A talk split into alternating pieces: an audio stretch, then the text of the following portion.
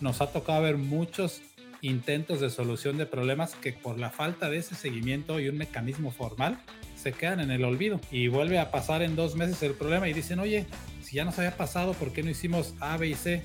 Ah, es que a mí se me olvidó, es que no lo apunté. Yo cuando veo un, equipo que me sale con que la respuesta es solamente capacitación, hay que hacer de nuevo los ejercicios y realmente identificar cuáles son las causas de los problemas que estamos teniendo en las líneas o en, la, en la planta y trabajar en resolverlos de raíz, ¿no? Y no simplemente pensar que la gente es la culpable.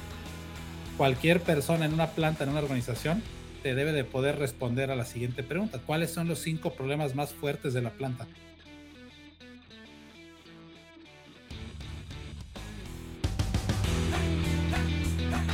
Para Advitria, la excelencia operacional es buscar un balance consciente entre los resultados de la organización y los comportamientos de las personas. Para alcanzarla existen una serie de conceptos, herramientas, sistemas y procesos orientados a desarrollar tu máximo potencial. La Ruta a la Excelencia es un podcast que busca transmitir años de experiencia acumulados de profesionales que han dedicado su carrera a ayudar a cientos de empresas y sus líderes en la transformación hacia la excelencia. Yo soy Juan Carlos Ituarte. Y yo Alejandro Ponce. A través de temas relacionados al desarrollo de las personas, alineación estratégica y la mejora continua, te acompañaremos en tu transformación para alcanzar niveles insospechados. Tu ruta a la excelencia. Comenzamos.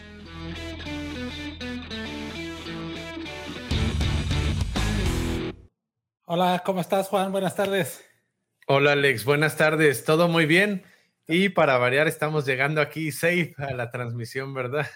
Sí, arrancamos la transmisión y yo me voy sentando literalmente aquí en la silla. Estamos, yo estoy transmitiendo desde el cuarto de un hotel en la ciudad de Saltillo eh, y acabamos de terminar una sesión muy interesante que le llamamos Descubriendo la Filosofía y justo llegamos a tiempo para arrancar este siguiente episodio de la Ruta a la Excelencia.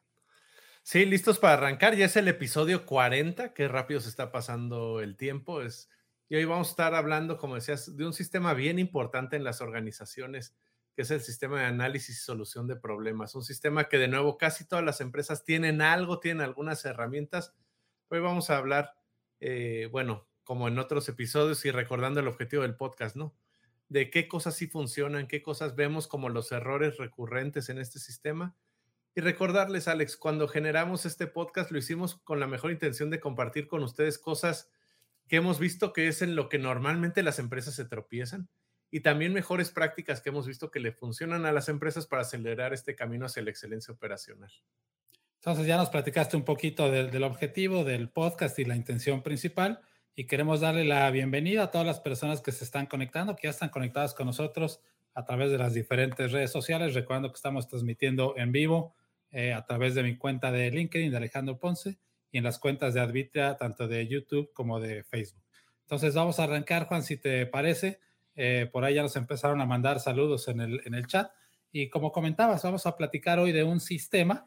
Ojo, ¿no? Esto tiene que ser un sistema y probablemente ahorita arranquemos con la definición que nosotros tenemos entre proceso y sistema. Entonces, recordando que el tema de análisis y solución de problemas tiene que ser un sistema transversal en la organización. No puede depender solamente de la parte de calidad o de los ingenieros de calidad, y yo creo que ya me estoy brincando casi al primer, al primer error que vemos, ¿no? Sí. Que el sistema de administración, de, perdón, el sistema de solución de problemas, cuando viene un problema dentro de la planta y que es de calidad, pues voltean a ver al ingeniero de calidad y se convierte entonces en un, en un proceso que depende de solamente un área o un departamento. Entonces, ¿qué te parece si nos empiezas explicando un poquito sobre este contexto que estoy hablando de que el sistema tiene que ser transversal en donde todas las, donde todas las personas de la organización tienen que participar. ¿Y cuál es la diferencia contra un proceso? Sí, claro. Y, esto lo hemos comentado en otros episodios, Alex, pero para las personas que nos escuchan por primera vez o que a lo mejor no nos han seguido por tantos episodios, para nosotros esta es una definición fundamental y hace la diferencia entre las empresas que logran transformaciones sostenibles y esas que solo logran cambios pues por un rato o, o cambios de repente muy radicales, muy buenos, pero que se les cae con el paso del tiempo. Y es cuando nuestros sistemas de mejora son un proceso, significan que dependen casi exclusivamente de un departamento y que corren dentro de, ese departamento como una serie de actividades buscando un resultado puntual. Cuando los sistemas de mejora, en este caso análisis y solución de problemas, funcionan como un verdadero sistema, están enfocados principalmente a generar comportamientos de las personas y entonces tú tienes ahí adentro muchas herramientas que están diseñadas para cada una de ellas buscar cierto comportamiento que al final te dan un resultado, pero lo más importante es un resultado sostenible porque está basado en comportamientos de equipos multidisciplinarios y que hacen de esto un esfuerzo transversal dentro de la organización, como decías hace rato, Alex. Bueno, entonces empecemos, Juan, si te parece, hablar un poquito de esos, vamos a llamarle errores comunes que vemos en las organizaciones alrededor de estos esfuerzos de solución de problemas, en donde normalmente, y otra vez, no todavía, todavía estas épocas se, se están prestando mucho para los temas de planeación estratégica en las organizaciones, y allá adentro, cuando hablamos de los proyectos estratégicos, pues casi siempre sale el tema de solución de problemas, ¿no? Ya sea como una necesidad fuerte de la organización o como algo que nos dicen que ya existe pero que quieren mejorar. Entonces, cuando hablamos de este, de este tema de solución de problemas desde el punto de vista estratégico, te empieza a garantizar que toda la organización va a estar apuntando hacia esfuerzos en conjunto para que sea un sistema vivo. ¿no? Entonces, hablemos de los principales y de los comunes, eh, de los más comunes errores que nos toca ver, Juan. Y voy a empezar por uno que, pues, en la mayoría de las veces nos toca observar en las plantas que nos invitan a colaborar junto con ellos, y es que buscan o provocan hacer el sistema demasiado complejo. O sea, quieren, quieren meterle, eh, Olga, un saludo, ya que nos estás hablando, muchas gracias, Olga, por acompañarnos, pero quieren meterle al sistema de solución de problemas cosas demasiado elevadas cuando apenas decimos que la organización está empezando a gatear, ¿no? Decimos, a ver, en estos sistemas tiene que haber una evolución, primero vamos a gatear, luego caminamos, luego corremos, luego corremos y brincamos. Entonces, si queremos empezar a meter cosas muy complicadas al sistema de solución de problemas, desde un inicio vamos a provocar que la gente no lo siga. ¿Y con qué me refiero esto? Cosas muy puntuales que nos toca ver, en donde las empresas dicen, aquí la cultura de solución de problemas es 6 Sigma. Entonces, todo 6 Sigma, hagamos un proyecto para certificar Yellow Belts, Green Belts, Black Belts, el Master, el Sensei, el Ultra, y quieren resolver todo de la manera más complicada y se empieza a desmoronar el sistema, ¿no? O sea, la gente no entiende cómo hacer un análisis muy sencillo y olvídate de que les hables a los muchachos del, del piso de producción, operadores, operadoras, que les quieras inyectar conceptos de Six Sigma cuando todavía no les explicas cómo leer e interpretar una gráfica sencilla, ¿no? Oye, no, no te metas tan pronto a temas ahí como el de los belts, porque ya vas a empezar a hacerme enojar luego, luego, ¿eh? Vámonos por un error así de los más, más repetidos que nos toca ver en las empresas. Tú decías hace rato, ¿no?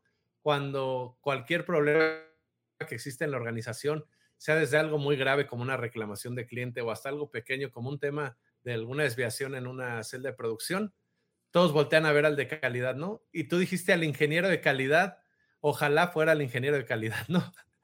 Un problema bien común es eh, voltean a ver a una persona y le dicen, pues te toca, ¿no? Haz el análisis porque tenemos que llenar X o Y formato y nos presentas y tú mismo implementas las acciones correctivas y ahí cierras el, la documentación del problema. Muchas veces nos toca ver que estos, estas actividades se las dejan hasta practicantes, ¿no? Y dicen, pues es que ya es, es una tarea muy tediosa, entonces el practicante para que vaya aprendiendo es el que va a estar llenando todos esos formatos. Todos esos formatos.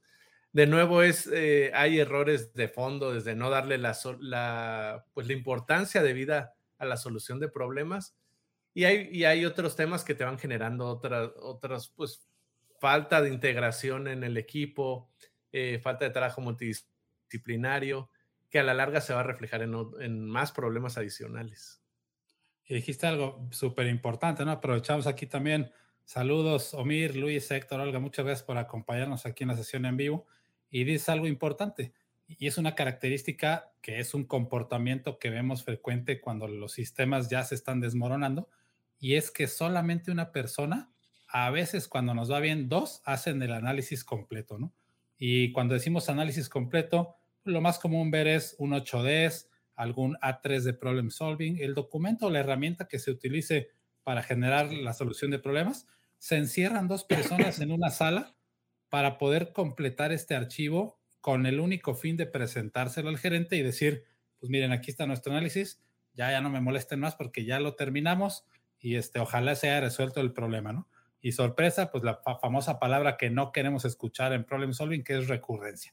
Tratas de resolverlo ante dos personas, lo haces 80% en una sala de juntas, ¿no? El problema no se originó en la sala de juntas y ahorita hablaremos de eso. Pero entonces cuando lo tratas de resolver y piensas que ya está, pues en dos semanas o en dos meses te vuelve a pasar y viene la frustración de todos los niveles de la organización. Sí, oye Alex, ahorita voy a agarrarme de tu comentario, pero más saludos a Omir, saludos a la Ciudad de México, Luis Valerio a Costa Rica, Héctor, muchos saludos también. Ángel, gracias por conectarse. Y recordarles también a las personas que nos están viendo en vivo, nos pueden mandar preguntas, comentarios, observaciones a través de las diferentes redes sociales y con mucho gusto las leemos. Voy a agarrarme de, algo que decías ahorita, Alex, la recurrencia, que es uno de los grandes problemas detrás de este sistema de, de análisis y solución de problemas. Yo algo que veo muy repetitivo dentro de las organizaciones es no aprendemos. Y como decimos en México, nos pesamos cientos de veces con la misma piedra, ¿no? Entonces, en las organizaciones vemos que tenemos problemas recurrentes y aún así no hacemos las cosas como se debe y pensamos que simplemente porque nos está sucediendo muchas veces, el problema se va a resolver por arte magia. De nuevo, eso es, pecar de repente de inocente dentro de la organización. Entonces, el no tomar con seriedad los problemas, el estar viendo que son recurrentes y no tomar acciones diferentes, es una cosa que parece como obvia, parece como cómo es posible que suceda, pero lo vemos en muchos lugares, en muchos sectores, en sectores que tienen eh, herramientas, procesos muy robustos para documentar el análisis de los problemas y aún así vemos esto, ¿no? Recurrencia y desde a todos los niveles, desde equipos de liderazgo, mandos medios, ingenieros, haciendo las mismas cosas pensando que los resultados van a cambiar. Y yo creo que pues voy a agarrarme también un poquito de lo que estás comentando, pero otra falla importante es cuando el staff gerencial pues no, no entiende cómo es el proceso de problem solving, ¿no? Cómo es ese, el, perdón, el sistema, no entiende cómo funciona todo el sistema de problem solving dentro de la organización. Es decir, tú vas eh, con el gerente, normalmente el gerente de calidad o la gerente de calidad es quien tiene un poquito más de entendimiento, ¿no? Pero cuando tú vas a las áreas de soporte, a las áreas administrativas y empiezas a investigar si el staff conoce cómo funciona todo este sistema, las respuestas te encuentras 57 versiones distintas, ¿no? Entonces, en una planta, no, esperes que la gente, si tienes 500 personas trabajando, no, no, esperes que las 500 entiendan si el staff no lo puede dominar. Entonces, ese es un punto bien importante que luego se nos escapa, ¿no? Necesitamos darle capacitación, sí, técnica y sí en la parte de comportamientos a ese staff gerencial, porque muchas veces nos dicen así, los staff nos dicen, oye, yo tengo 15 años de gerente, 20 años siendo gerente, ¿cómo me vas a explicar hacer un 5 porqués, no? Cuando la realidad es otra, necesitan entender las cosas más básicas para que, imagínense, ¿no? Si, si, una persona del piso de producción le pide soporte a un gerente que va pasando ahí por el piso y le contestas, oye, no, es que no sé cómo funciona el problem solving en mi planta, pues eso empieza a crear un desconcierto muy fuerte en toda la organización.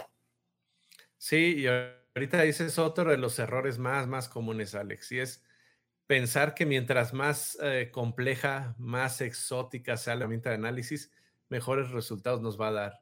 Y eso lo hemos visto N veces, ¿no? Y, de repente hay organizaciones que creen que están más avanzadas porque sus herramientas son más complejas, cuando en realidad muchas veces lo que vemos en las organizaciones es, hay una curva en los sistemas de mejora, ¿no? En donde se van haciendo más complejos pero cuando la organización es muy madura, tú ves ese regreso hacia sistemas simples, sistemas muy participativos, pero con herramientas bien visuales, bien sencillas. Entonces, el pensar que mientras más complejo, mejor, es un grave problema que de nuevo se hace una bola de nieve que te mete en más problemas porque de repente empiezas a certificar a gente en herramientas complejas y te das cuenta que ni siquiera las saben utilizar. Entonces, eh, hay que mantener las cosas sencillas, mantener las cosas prácticas y asegurar que con la participación de la gente obtienes los mejores análisis posibles. Ahorita vamos con la pregunta de Omir. Omir, ahorita vamos a empezar a, decir estos tips y lo que preguntas de las organizaciones ágiles, ahorita lo tocamos en unos minutitos. Pero si nos permites platicar también un poquito que no se nos escapen pues estas fallas que están, que están ocurriendo. Ahorita creo que utilizaste una palabra, Juan Carlos, que me llamó la atención, extravagantes, dijiste o, rimbombantes. Ya no sé si fue eso o fue exóticas, pero sí. pero luego a veces parece concurso entre las empresas, ¿no? Y, nos van a regañar ahorita por esto, pero cuando nos llevan a ver sus tableros de administración de problemas o el tablero de problem solving, pareciera concurso de que entre el más extravagante es el que más te va a ayudar a resolver los problemas, ¿no? seguramente ustedes han escuchado los que nos, que nos están viendo en vivo y después en las grabaciones, eh, temas como el QRQC, el Fast Response, todas esas metodologías, pero de repente las plantas las modifican de su estándar y una vez me tocó contar 47 columnas en un tablero de problem solving, es decir, para cada problema tenías que llenar 47 campos, todavía no para resolverlo, sino para entenderlo y para saber por dónde te ibas a mover, etcétera. Obviamente esos cuarenta y tantos campos, ni la mitad estaba lleno, ¿no? Lo, aquí lo, lo que a mí me retuerce un poquito las tripas, como decimos en México, es que esos tableros llevan ahí meses o tal vez años siendo mal utilizados. Y gerentes pasan por ahí, gerentes van, ingenieros, y es increíble ver que nadie levanta la mano y diga, oigan, vamos a rediseñar este tablero para que de 47 cosas pongamos 15, a ver si eso nos ayuda más, ¿no? Entonces, eso es algo bien importante. No el tablero más exótico va a ganar en el tema de problem solving, va a ganar el que sea más sencillo y más funcional para que entiendas y resuelvas los problemas. Sí, oye, ya vas a hacer enojar a nuestros amigos de las armadoras, ¿eh? Vas a ver. este... Cristian, ya vi también ahí, Cristian, saludos. Oye, y otro error que va de la mano esto que estás comentando es cuando le damos más importancia como organización a la opinión del cliente, a la opinión que a realmente el problema y el servicio que le das a través de la calidad de tus productos o tus servicios a los clientes. Entonces, como decías tú, ¿no? De repente hay tableros ahí con un montón de pasos, nos ha tocado, tú decías 46, muchísimos checks, pero cuando te metes a, a cada uno de esos a ver el nivel de análisis que se hace, el nivel de implementación de acciones, es pobre porque la gente está más preocupada porque el cliente vea que ahí están los checks de que se siguió toda la metodología a realmente la formalidad con la que se hace o se utiliza cada una de las herramientas. Entonces, ese es otro error bien común, el, estar más preocupado por qué va a opinar el cliente y menos por cómo resuelvo esto y hago que no me vuelva a ocurrir dentro de la empresa. Hoy voy a tomar, eh, Cristian, saludotes, qué, qué gusto verte por aquí y tomo tu comentario. Y nos dice Cristian, el colmo es hacer un buen análisis, tener recursos, etcétera, y por falta de seguimiento no resolvemos las cosas, ¿no? Entonces, esta falta de seguimiento, Cristian, pasa en el problem solving, en el día a día, en el daily management. Es uno de los dolores más fuertes que hemos encontrado en las, en las organizaciones, ¿no? Hay reuniones de todo tipo, ahorita hablemos de solución de problemas, ¿no? Hay reuniones de solución de problemas donde la gente está hablando de cosas que se tienen que modificar herramientales, que se tienen que hacer ciertas acciones, y nadie anota nada, nadie le da seguimiento, no hay un repositorio formal para ver esos seguimientos. Normalmente te encuentras hojas de, como le decimos, ¿no? Como action lists olvidadas y empolvadas ahí en algunos tableros y llenas y llenas y llenas y nadie hace absolutamente nada. Entonces, sí tenemos soluciones para eso, ¿no? Cuando hablamos del sistema de administración diaria, ahí tenemos un tablero que se llama tablero de compromisos. Ahí van a dar todas las actividades del problem solving, del TPM, de las 5S, etcétera, y es un repositorio formal y único para dar seguimiento a todas las actividades. Nos ha tocado ver muchos intentos de solución de problemas que, como dices, Cristian, por la falta de ese seguimiento y un mecanismo formal, se quedan en el olvido y vuelve a pasar en dos meses el problema y dicen, oye, si ya nos había pasado, ¿por qué no hicimos A, B y C? Ah, es que a mí se me olvidó, es que no lo apunté y pareciera que es tan sencillo, pero de verdad que le duele muchísimo, muchísimo a las organizaciones. Oye, Alex, yo te voy a decir una de las que a mí me molesta más en este, bueno, sí me molesta, pero también que vemos bien, bien seguido en las organizaciones y que es un síntoma de eh, equipos que no saben hacer todavía buenos análisis y es el famoso falta de capacitación. A, mí me desespera ver este, en organizaciones que no importa el tipo de problema, no importa la, severidad del, problema, este, no importa qué tan seguido ocurre, siempre el análisis termina con falta de capacitación y las acciones correctivas se limitan a hay que capacitar al operador de producción. De no es como salirse por la fácil y decir todo en esta organización es culpa de la gente y pues la solución es capacitarlo. ¿En qué? quién sabe, ¿no? Que se vuelva a leer su estándar y ya con eso ya la libramos. Eh, no, o sea, yo cuando veo un, equipo que me sale con que la respuesta es solamente capacitación, hay que hacer de nuevo los ejercicios y, realmente identificar cuáles son las causas de los problemas que estamos teniendo en las líneas o en, la, en la planta y trabajar en resolverlos de raíz, ¿no? Y no simplemente pensar que la gente es la culpable. Sí, siempre que vemos esos análisis de causa raíz donde ves eso, ¿no? Falta de capacitación o la persona no siguió el estándar, pues es casi lo mismo, ¿no? Es casi lo mismo y tratar de echarle la culpa a la gente. Por aquí hay un comentario de, de, Ángeles, Ángeles Azueta, Angelita, qué gusto verte. Y, aparte de tu comentario, te saludamos hasta Tijuana.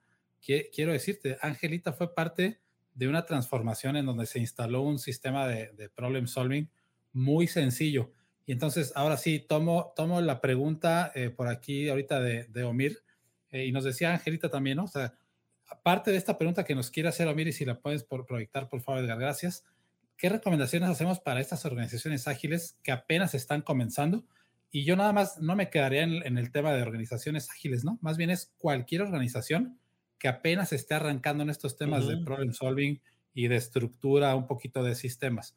Yo diría dos puntos así muy específicos. Número uno, hay que diseñar un elemento visual lo más sencillo posible, ¿no? Y aquí Angelita, que está conectada, fue testigo de, un tablero muy sencillo para una organización grande que apenas arrancaba con estos esfuerzos, en donde simplemente lo que quieres ver es el top, vamos a ponerle top 10, ¿no? Si hablamos de una planta grande, el top 10 de los problemas más calientitos que están en la planta, quién los está resolviendo, para cuándo, tu causa raíz y, con esos elementos que tengas en un tablero que sea visible para toda la organización, es, es más que suficiente para arrancar, ¿no? No, no te metas ahorita al, al 6 Sigma y no te metas a cosas tan complejas, al Redex y al, y al QRQC y al Shinin. Todavía no llegamos a esos lugares. Tenemos que irnos a lo más básico para saber cómo administrar los problemas. Cualquier persona en una planta, en una organización, te debe de poder responder a la siguiente pregunta. ¿Cuáles son los cinco problemas más fuertes de la planta? Si te dicen no sabemos, es que no existe ningún sistema. Si te dicen, ah, mira, Inge, aquí está nuestro tablero y aquí está el top 5 de la planta. El primero es de seguridad, el segundo tiene que ver con recursos humanos y los otros tres de calidad. Esta persona lo está llevando, este fue el problema, así acaba la solución. Con eso que tengas es más que suficiente para arrancar, para poder administrar todos los problemas. Y como segundo punto, estos esfuerzos tienen que ir totalmente amarrados al sistema de administración diaria, al daily management. Entonces, el sistema de administración diaria tiene que absorber y tiene que jalar a todos estos sistemas paralelos para que sea parte de las revisiones diarias, para que en el tablero de compromisos que les hemos compartido estén reflejadas todas las acciones, todos los seguimientos. Entonces yo diría arrancar con esas dos cosas, ¿no? Un elemento visual que te ayude a administrar de manera muy sencilla con cinco o seis puntos nomás todos los problemas y que esté totalmente ligado al sistema de, administración diaria. ¿no? Sí, ya, ya no estamos brincando, vámonos de lleno a las sugerencias, ¿no, Alex? Y tú decías, yo, yo recalcaría esas que acabas de decir, como cualquier sistema de mejora, pero este en particular, tienen que estar casados con el sistema de administración diaria. Para las personas que no ubican bien este sistema o que no nos han seguido en episodios anteriores, así en súper resumen, nos reunimos todos los días, todos los días analizamos resultados, tendencias, vemos qué podemos hacer por mejorar, analizamos los problemas que tenemos en la operación y trabajamos como equipo aprovechando los diferentes niveles de la organización para asegurar que todos estamos enfocados en lo importante. Entonces tú decías ahorita, el sistema de solución de problemas cuando está bien amarrado a la administración diaria, tú logras que todos los niveles de la organización, desde el nivel directivo hasta los niveles operativos, saben cuáles son las prioridades de la organización, saben cuáles son los principales problemas y entonces es más fácil provocar este trabajo multidisciplinario para realmente atacar de raíz los problemas que están ocurriendo. Y el otro gran beneficio que yo le veo a tener amarrado la solución de problemas al daily management o a la administración diaria es resuelves los problemas antes de que te exploten. Entonces tú vas detectando tendencias en tus resultados, empiezas a ver síntomas en tu operación y los atacas. No te esperas a que eso se convierta en un problema muy grande, que se convierta en una reclamación, que se convierta en un problema grande de calidad. Es desde que yo veo que se están deteriorando mis resultados, desde que yo veo que hay cambios en lo que está sucediendo en mis equipos de trabajo, ahí ya puedo empezar a intervenir y, no dejar que las, bolas de nieve se vayan haciendo más grandes en la operación. Yo, yo siempre he dicho, ¿no? En el tema de problemas, el mejor problema a tener es aquel que nunca nos pasa, ¿no? Lo que acabas de decir, o sea, estás trabajando hoy ya para prevenir problemas, pero bueno, ese es un nivel ya avanzado de problem solving, ¿no? Cuando estás ya trabajando en cosas para, para prevenir. Eh, y aquí el comentario, la pregunta de Damián, ¿no? Damián Arturo, saludos. Y, es más o menos relacionado con lo mismo, o sea, cómo lograr que la gente utilice este tipo de herramientas y no nada más esté apagando fuegos con lo urgente, ¿no? O sea, no nada más esté yéndose a lo, a lo urgente, Damián. Y otra vez nos referimos al tema del sistema de administración diaria. Y otra, voy a agregar otras dos cosas, ¿no? Número uno, selecciona las herramientas de problem solving adecuados a tu nivel de madurez. O sea, si tú te metes, métete a Google y ponle herramientas de solución de problemas, vas a ir 580, ¿no? Entonces, seleccionemos las más sencillas. Vamos a hacer una categoría de esas herramientas y vamos a agarrar las más sencillitas para que la gente pues se invite a utilizarlas, ¿no? Ya las seleccionaste, ahora entrénalos, entrena a las personas en cómo se utilizan esas herramientas y todo esto que no se nos olvide que tenga que estar amarrado al, sistema de daily management, porque en ese sistema es donde le das prioridad a todos los problemas, a los problemas, a las ideas de mejora, a los arreglos del TPM. En ese sistema es donde tú le das prioridad. Entonces, cuando te encargas de seleccionar herramientas sencillas, los entrenas y aparte está amarrado al daily management, te aseguras que las prioridades son muy claras y ya la gente no está nada más pues atacando las urgencias y, apagando los fuegos. Yo me iría por esa recomendación. Sí, muy buenos puntos, Alex. Es mientras más simple comienzas, es más fácil que la gente lo domine. Y yo agregaría lo que estabas comentando. Hay que entrenar a la gente, pero hay que practicar. Y la mejor forma de practicar es resolviendo, analizando y resolviendo problemas todos los días. Si genero el hábito en mis equipos a los diferentes niveles de la organización, de estar analizando las cosas, de preguntarse por qué, de, no disparar soluciones rápidas, sino realmente hacer ese proceso de reflexión, va a ser mucho más fácil que con la práctica las, las personas dominen las herramientas sencillas. Hace rato veía una pregunta, ahorita le estaba buscando de recomendaciones de herramientas eh, para empezar. Miren, depende del estilo que le quieres dar al sistema dentro de tu organización, pero hay herramientas básicas que, siempre son útiles. Pensemos en las herramientas básicas de calidad y cómo voy a mencionar algunas de esas herramientas, cómo van entrando en el daily management. Entonces, una muy sencillita, un pareto. Si yo estoy diario, diario eh, revisando mis resultados, utilizo una herramienta como el diagrama de Pareto para identificar cuáles son esos pocos que me generan los impactos más grandes y, y enseño a la gente a enfocarse, enfocarse en lo prioritario, enfocarse en lo más crítico a través de esta herramienta sencilla. Otra herramienta sencilla, de verdad, el 5 es De verdad, hay personas Bien hecho. Bien hecho, sí, claro. Hay personas que creen que es como demasiado fácil y a eso en qué me va a servir, ¿no? O 5W, 2H es igual, ¿no?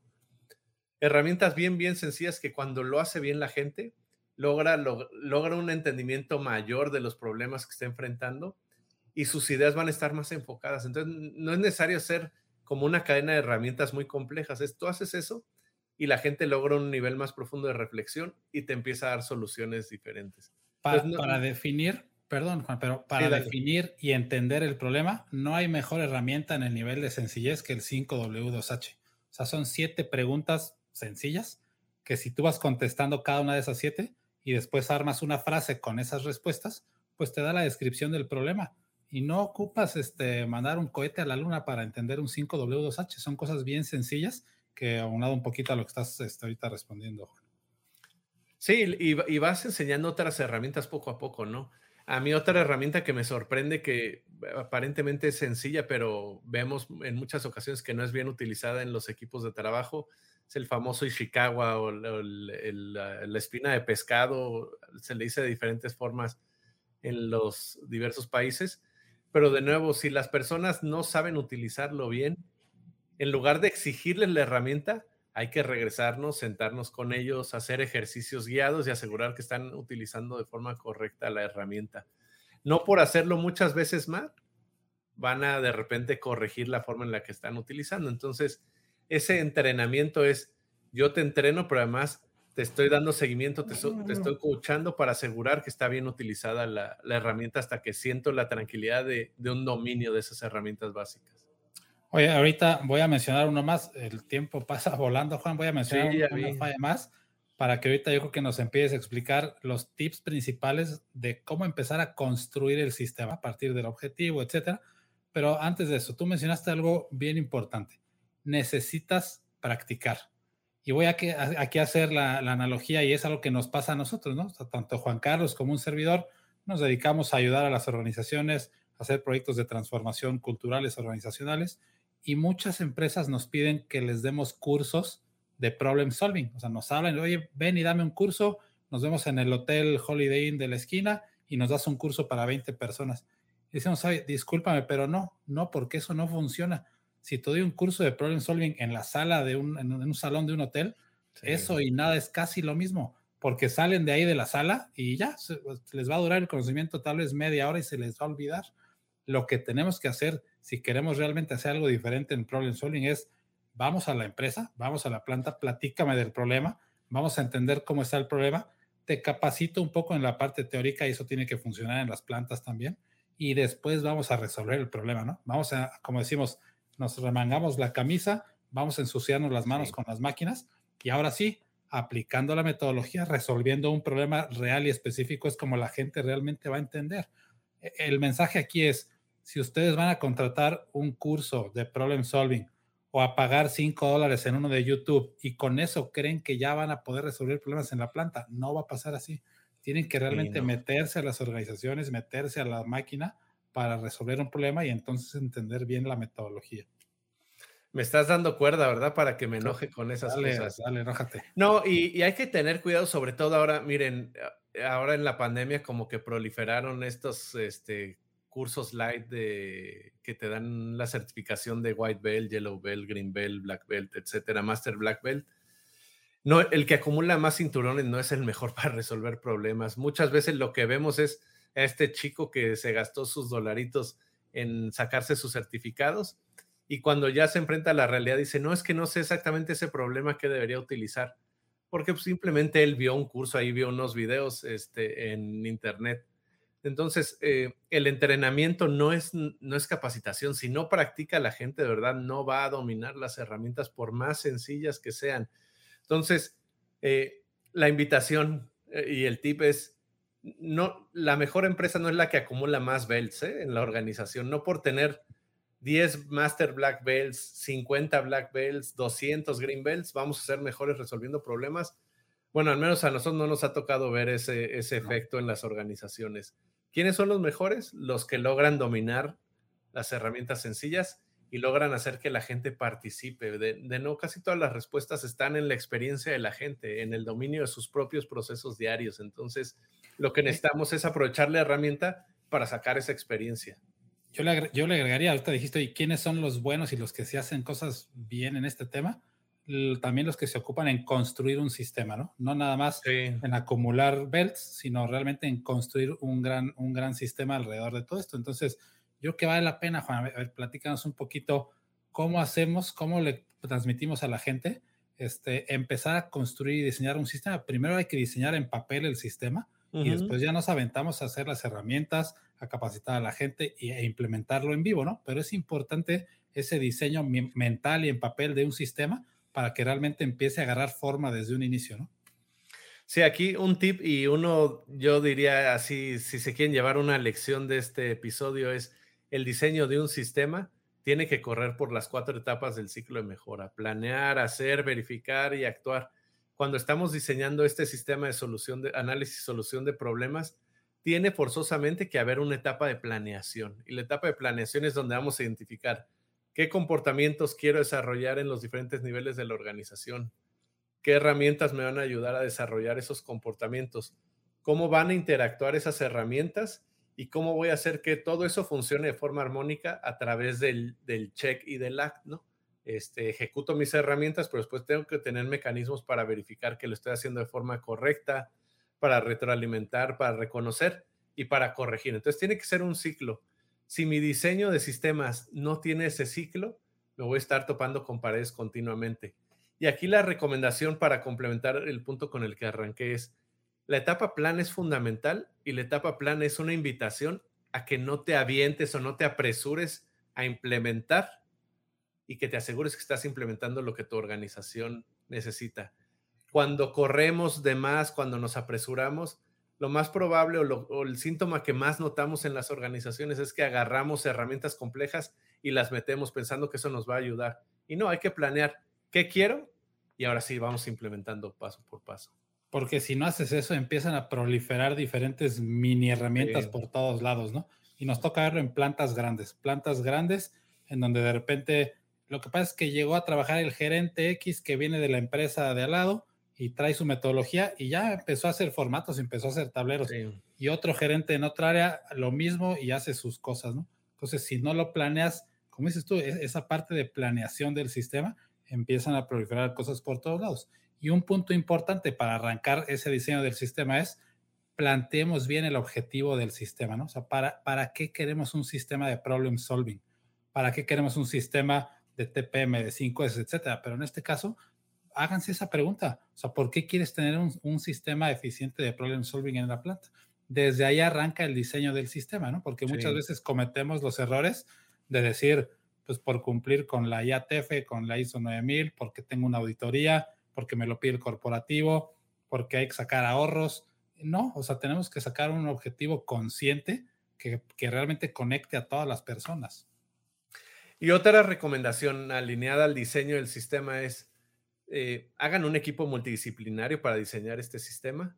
Y el paso cero es, hagan un pequeño diagnóstico del nivel de madurez de los comportamientos de las personas. No es de la complejidad de las herramientas de nuevo. Y, estoy siendo muy repetitivo con esto porque lo vemos muy seguido como un problema en las plantas. Es cómo, cómo usan las herramientas, quién las usa, en qué situaciones las usa. Y eso nos va a decir con qué tenemos que arrancar. Y, no pasa nada si tenemos que arrancar con cosas bien básicas, cosas tan básicas como tener un acuerdo en toda la organización de qué es un problema. Cuando no tenemos ese acuerdo, empezamos a lanzar iniciativas con cosas que no necesariamente son problemas. Esa número uno. Y, y el número dos, generar como hábitos básicos, comportamientos básicos en las personas. Uno de los comportamientos más básicos que esperamos en las organizaciones es, yo veo un problema, levanto la mano, levanto la mano, detengo lo que estoy haciendo y pido ayuda para resolverlo. Si yo no tengo eso, si la gente no está eh, señalando, identificando cuando hay un problema, de nuevo estoy corriendo un riesgo enorme de estar teniendo pequeñas bolas de nieve que se van haciendo grandes y grandes y grandes. Entonces, cuando yo hago ese pequeño diagnóstico, si yo veo que la gente no tiene ese hábito, no pasa nada si nos regresamos y empezamos a desarrollar ese hábito con algunas herramientas sencillas si ya lo tengo, ahora sí ya voy metiendo otras herramientas de análisis. Y, asegúrense que es otro tip importante y también eh, el comentario que nos hace Andrés Gamaliel, saludos Gama, pero lo que voy a decir es eso, ¿no? Ese tip es también asegúrense que el diseño del sistema aplica para cualquier área y no nada más para la parte de calidad, ¿no? Típicamente cuando decimos solución de problemas, nos vamos a problemas de calidad y no, asegúrense que, que ese sistema va a poder ser utilizado cuando tengamos un problema de seguridad, un problema en finanzas, un problema en recursos humanos, un problema en el comedor. Nos ha tocado ver organizaciones que dentro de su tablero del top 5 ves un problema del comedor, ¿no? De capacidad del comedor, por ejemplo. Y entonces utilizas toda esa misma metodología y todo ese sistema que ya armaste para solucionar el, el, problema del comedor, que al ratito puede ser algo muy grave, ¿no? Entonces, otro bien importante, cuando lo diseñen, no solo se traigan al equipo de calidad, tráiganse a todas las personas multidisciplinarias para poder diseñar en, conjunto ese sistema. Y otra recomendación, y voy a aprovechar para contestar a María Elena, este, para que vean que sí leemos todas las preguntas y comentarios. Pregunta que una capacitación, ¿qué duración debería tener antes de proseguir, de proseguir o declarar que ya está entendido, no?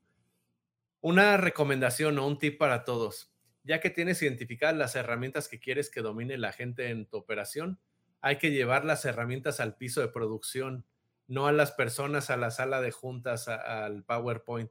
Entonces, las herramientas se llevan al lugar en donde ocurren los problemas y no la gente a donde están acostumbrados a trabajar con computadoras. Mi recomendación es, hay que tener plantillas, plantillas muy sencillas, pueden ser en, en hojas de rotafolio, este, hay plantas en donde se han puesto eh, plantillas imantadas en las paredes con las herramientas básicas, ¿no? 5 por qué, 5 W2H, Entonces, más que una capacitación, se convierte en un entrenamiento práctico.